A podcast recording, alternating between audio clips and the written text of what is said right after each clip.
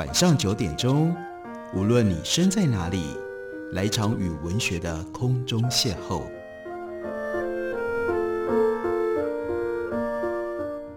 杨照谈书，邀您一同遨游文学世界，认识古今中外的经典之作。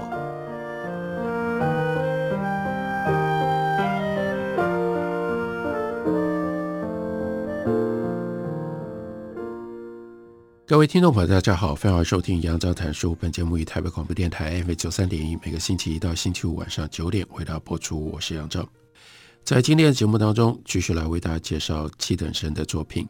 七等生刚刚离开这个世界，我们回头看，在他八十一年的生命当中，他为我们留下了一些风格非常独特的小说作品，这应该是他最重要的成就。所以，在他离开这个世界的同时，为大家重读介绍他的小说作品。他的小说作品引发了很多的讨论，甚至有很高度的争议，因为那不是那么容易可以一眼看穿究竟在作品里面他要讲什么。不过，我们可以借由一些其他的线索来趋近这些或许乍看底下会让人觉得困惑的作品。例如说，七等生。非常认真的看待小说是虚构的，小说居然是虚构的，那就不必然要模仿现实。小说应该是要有它特殊的用意，因此去虚构出一个现实里面所不存在的生活，借由这种方式来提醒我们，现实里的生活不是理所当然的。除了写小说、写散文，其实七等生也写诗，他还写过一些非常非常少量的。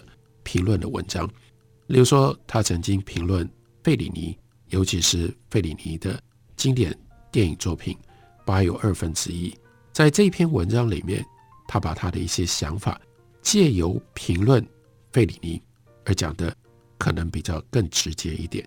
例如说，在他的理解当中，费里尼拍电影是为了要诉说这样的一件事实：在现实当中，人们都同样复杂的生活着。拥有一个男人作为丈夫的家庭主妇，是最最坚持于一项狭窄的道德规范。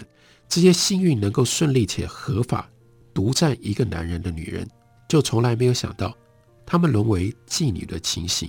她们理直气壮地大声指责：为什么费里尼每一部片子里都有妓女？显然的，这些到晚年都可能成为歇斯底里的女人。是不愿意看到有人揭露他们生活在一个被丈夫利用和蒙骗的狭窄囚笼中。这个证明真实的电影，由于铺露了太多的真情实事，一定引起当事人的不快。艺术家叙述事物的理念的时候，那些不合逻辑的情节便被指为是荒谬的。好在被指骂为荒谬，否则必定使人大感窘状。这段文字表面上讲的是费里尼的电影，但其实相当程度上也可以挪用来评论七等生自己写的小说。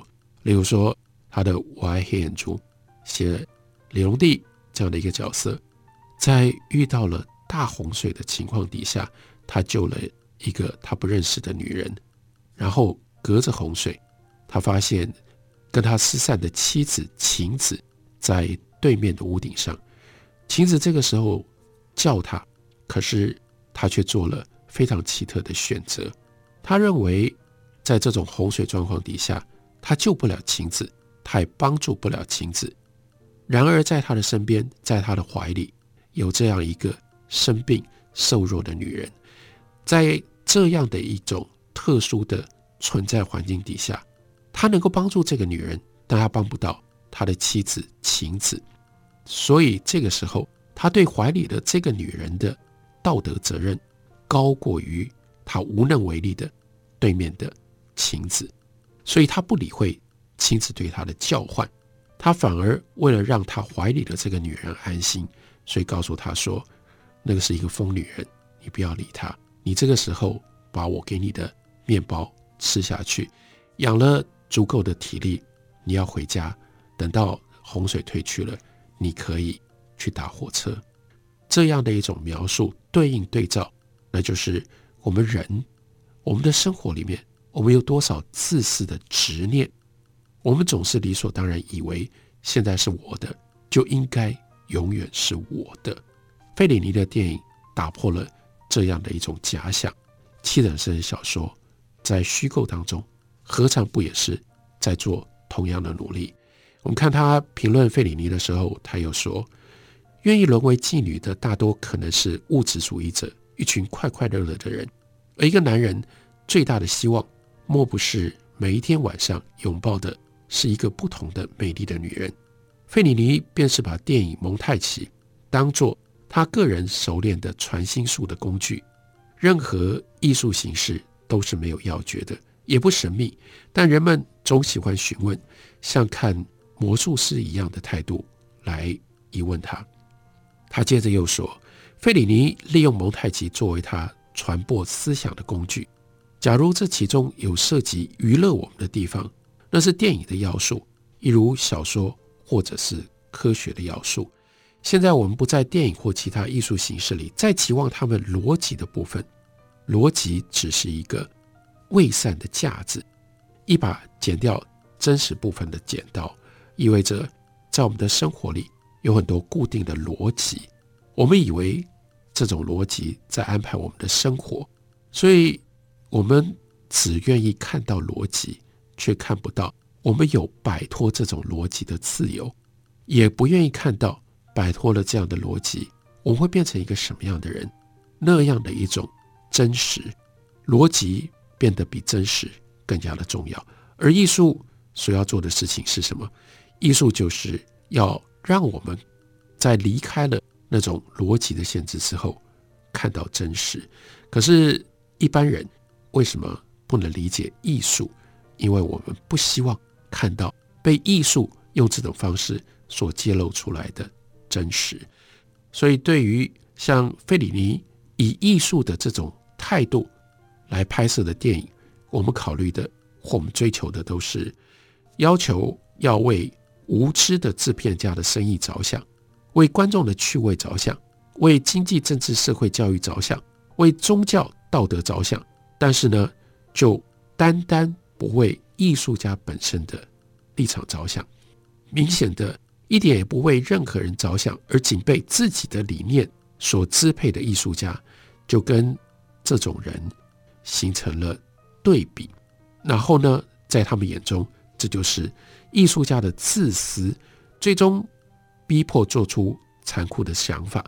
艺术家只能够成为朋友的叛徒，只能够成为离群独居者。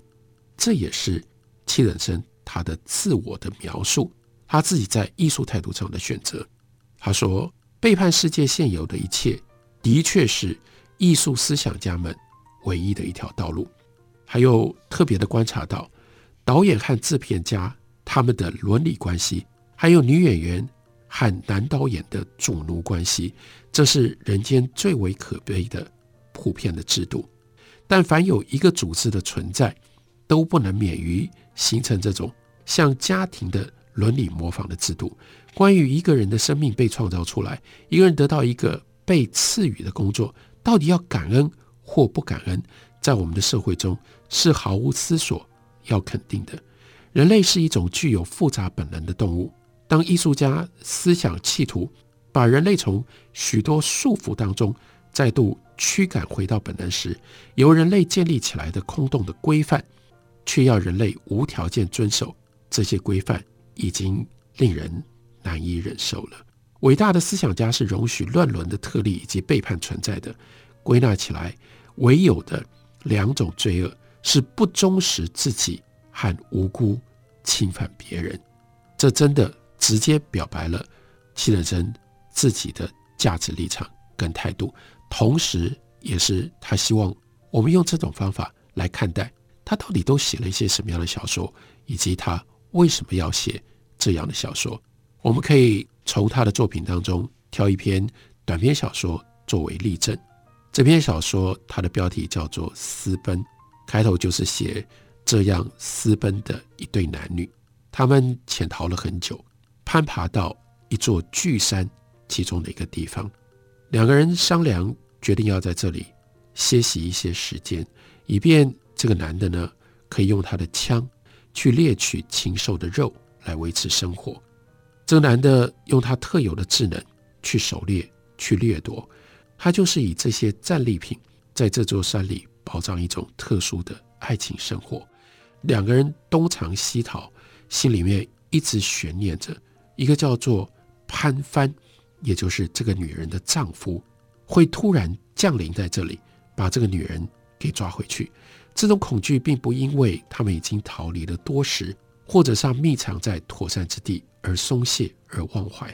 每一次这个男人那支只能够用来猎取生活而不能够伤害潘帆的枪爆响的时候，也都等于传达给潘帆他们现在的位置。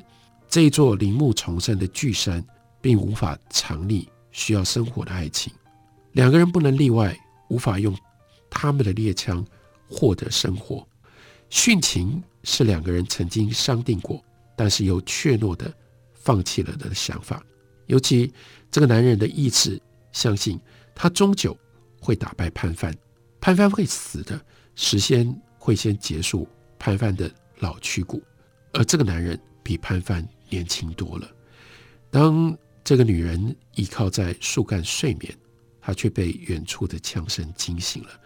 她那双酸涩的眼皮艰苦地慢慢眨动着，让光线一片一片散进来。她就看到了潘帆的影像，在她的视野当中逐渐放大。潘帆在她还潮湿的泪眼看来，仿佛冲破了一层灰雾或者是阴云。降落下来，所以她被她的丈夫找到了。这个时候，带着她私奔的那个男人在远处打猎。那这个女人怎么办呢？休息一会儿，我们回来告诉大家。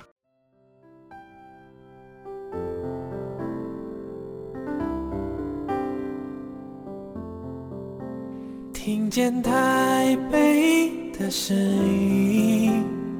拥有颗热情的心，有爱与梦想的电台，台北广播 FM 九三点一。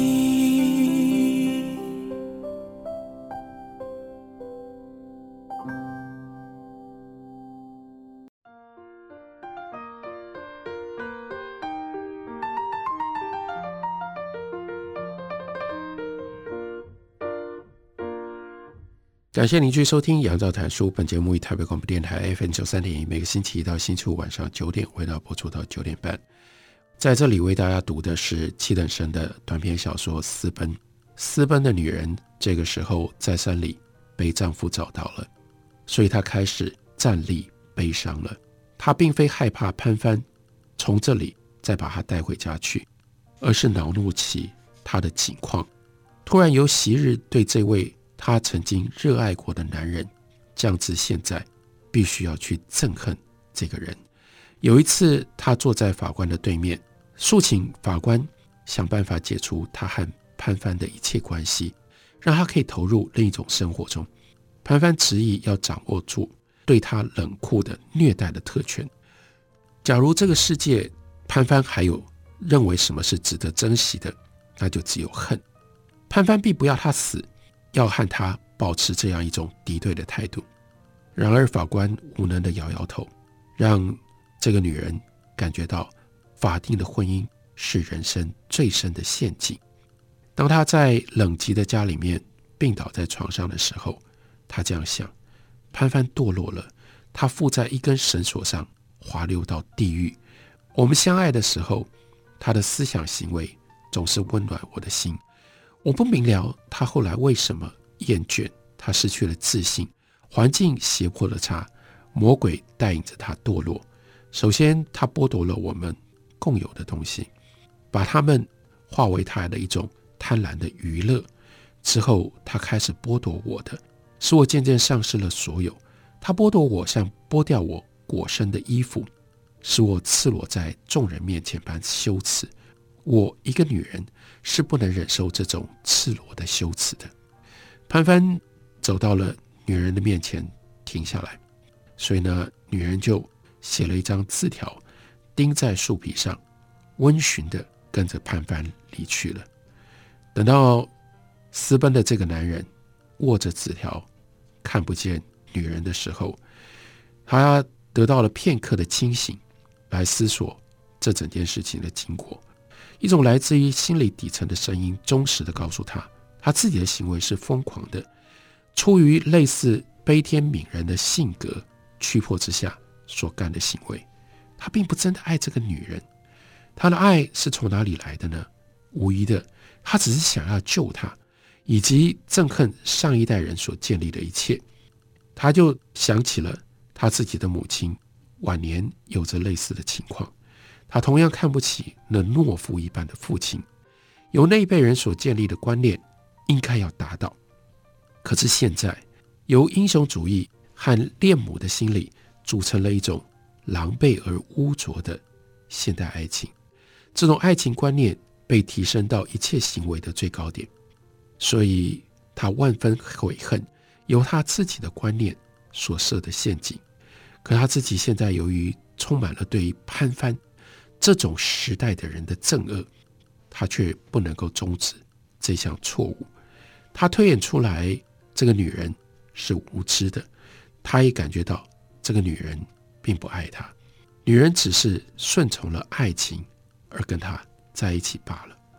所以在这之后，有很长的一段时间，男人的枪声频繁的在山里面各处鸣放。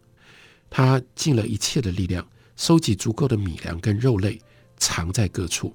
这些作为都是配合着他要再一次带着这个女人私奔。两个人。又再一次相接从潘帆的家里面奔逃出来，这一次婆像来旅行爬山的伉俪一样的安逸。到一个地方都有这个男人预先就已经藏好的食物挖出来可以充饥。可是这个已经不年轻的妇人跟他越走越远，越爬越高。这个时候就发现他的梦游的症状变得越来越明显。经过一座桥或路过一处的悬崖，这个女人都会停下来，摘一片树叶，丢到溪流里，让它飘去。上面写的字写的是“亲爱的孩子”。有一天，他们来到一个崖壁，他手里又握着叶子，所以男人就阻止他说：“不要再做这种事啊！”可是女人就说：“我答应他们的。”男人告诉他说。你并没有孩子，女人如同梦游一般说：“有，我有，我是母亲。为什么我没有孩子？”女人沉默地注视自己手掌里的叶子，然后举起手背，把它丢下悬崖。他怀想般忧郁的眼睛一直注视着那片叶子翻滚着，徐徐降落在底层的一片雾霭里，消失了。这个时候，男人。忍不住问他说：“也许你想要独自回去？”女人却摇摇头，继续跟着男人往前走。两个人有时候停下来审视曾经到达在那里吃饭、睡觉的残迹。那些石头有部分是烧黑的，有鸟禽的羽毛散插在地上，有小兽皮挂在树枝上，然后那些衣服已经腐烂。并且褪色了。有一天，他们竟然遇到了一只羽毛非常漂亮的鸟。这只鸟挡在他们的面前，向他们警告似的歌唱着。那个歌声，那个鸟叫声，听起来就像是跟他们说：“潘帆在山顶，潘帆在山顶，潘帆在山顶。”所以这个时候，男人受不了，他就捡起了一块石头，向这个鸟丢了过去。鸟拍动它的翅膀飞走了，可是鸟嘴巴里仍然不停地重复那个音调：“潘帆在山顶，潘帆在山顶。”女人这个时候拒绝再往前走，男人激动地拉着她，要她攀爬上去。不久之后，两个人远远看得到那座大山的顶点，他们仿佛看见有一座石像立在那顶端上。当做标志，可是当他们的肉眼能够变清的时候，就发现那不是石像，那是潘帆站在那里等着他们。男人奋勇向前，准备要搏斗，可是惊奇，潘帆静静站着，没有任何的动静。潘帆的眼睛格外瞪大的注意他们。当他摆着姿态站立在潘帆的面前，用着一只手指试探撞击潘帆的胸膛，潘帆就僵硬的仰倒下去。潘帆死了！哇！这个时候，男人欢呼了。这就是他等待了很久，因为潘帆会老会死，时间是站在他这一边的，所以他高兴。他等到了他想要的结果，所以这个时候他奔跑着在各处放枪。不过小说的结尾却是这一小段，替我们描述那这个私奔的女人她做了什么呢？女人看到这个模样，她就跪在潘帆的尸体前面流泪。这个她终于爱恋的人倒下了，她把一张纸条像往日要随潘帆离去的时候一样钉在树干上。留给另外的那个男人，然后这一次，他抱着潘帆一起跳下黑暗的悬崖。小说就结束在这里，所以这是描述二度私奔的小故事。不过事实上应该是三次吧。最后他又离开了这个男人，抱着那个死去的尸体，永远的离开了。这样的小说到底在讲什么？这样的小说到底在讲什么？在讲的就是七等生最痛恨的，那就是我们一直被用一种家庭伦理的方法，这种制度把我们捆锁着。我们总觉得孩子必须感恩父母，妻子必须感恩丈夫，但是这不是人活着唯一的可能性。人类原来是一种具有复杂本能的动物。让我们回头再看一次，他评论。费里尼电影的时候，他所说的，什么叫做艺术家？艺术家企图要把人类从许多束缚当中再度驱赶回来，驱赶回来认知你自己的本能。例如说，你到底爱不爱这个男人？你爱不爱这个男人，不是由婚姻来决定的，而是来自于你自己的本能。但是有了婚姻，有了夫妻的关系，就由人类建立起。这种空洞的规范，就要求人类无条件的遵守这些规范，这令人难以忍受。为什么要私奔？是为了要逃离这样的规范。所以，伟大的艺术家、伟大的思想家，容许我们去揭露人的特例，容许我们去凝视人的背叛。为什么会背叛？私奔是一种背叛，但究竟背叛了什么？这个妻子背叛了她的丈夫，可是，在她的背叛的后面，是那个丈夫先背叛了他们的爱情。当丈夫已经用这种方式背叛了他们的爱情，妻子为什么不能够背叛他的夫妻关系呢？所以，七等生在他所有的作品里面，一直不断地追求这样的一个艺术的态度，这样的一种艺术的真理。他最厌恶的。要用他的小说，用他的作品来批判，就是两种最根本的罪恶。一种罪恶是不忠实于自己，你不愿意回到那个本能，诚实的面对自己爱还是不爱，能爱还是不能爱，你到底能够尽到什么样的责任，对什么样的人好，这是自己能够决定，所以你应该要彻底的忠实。还有另外一项罪恶是无辜侵犯别人。没有任何其他的道理，想要控制别人，把别人变成借由社会规范取消别人的自由，让别人变成是你的财产，或者是你控制底下的物品。这是艺术应该要提醒我们的，人类能够犯下的最根本的邪恶跟最根本的罪恶。相较于这两种罪恶，其他的行为都是由社会规范。来决定的，那是不同层次的东西。七等生写的小说带有高度的思想性，同时也极度的挑衅。因为不管什么样的时代，我们处于什么样的社会环境，他的提醒、他的刺激一直都有效。感谢你的收听，我们明天同一时间再会。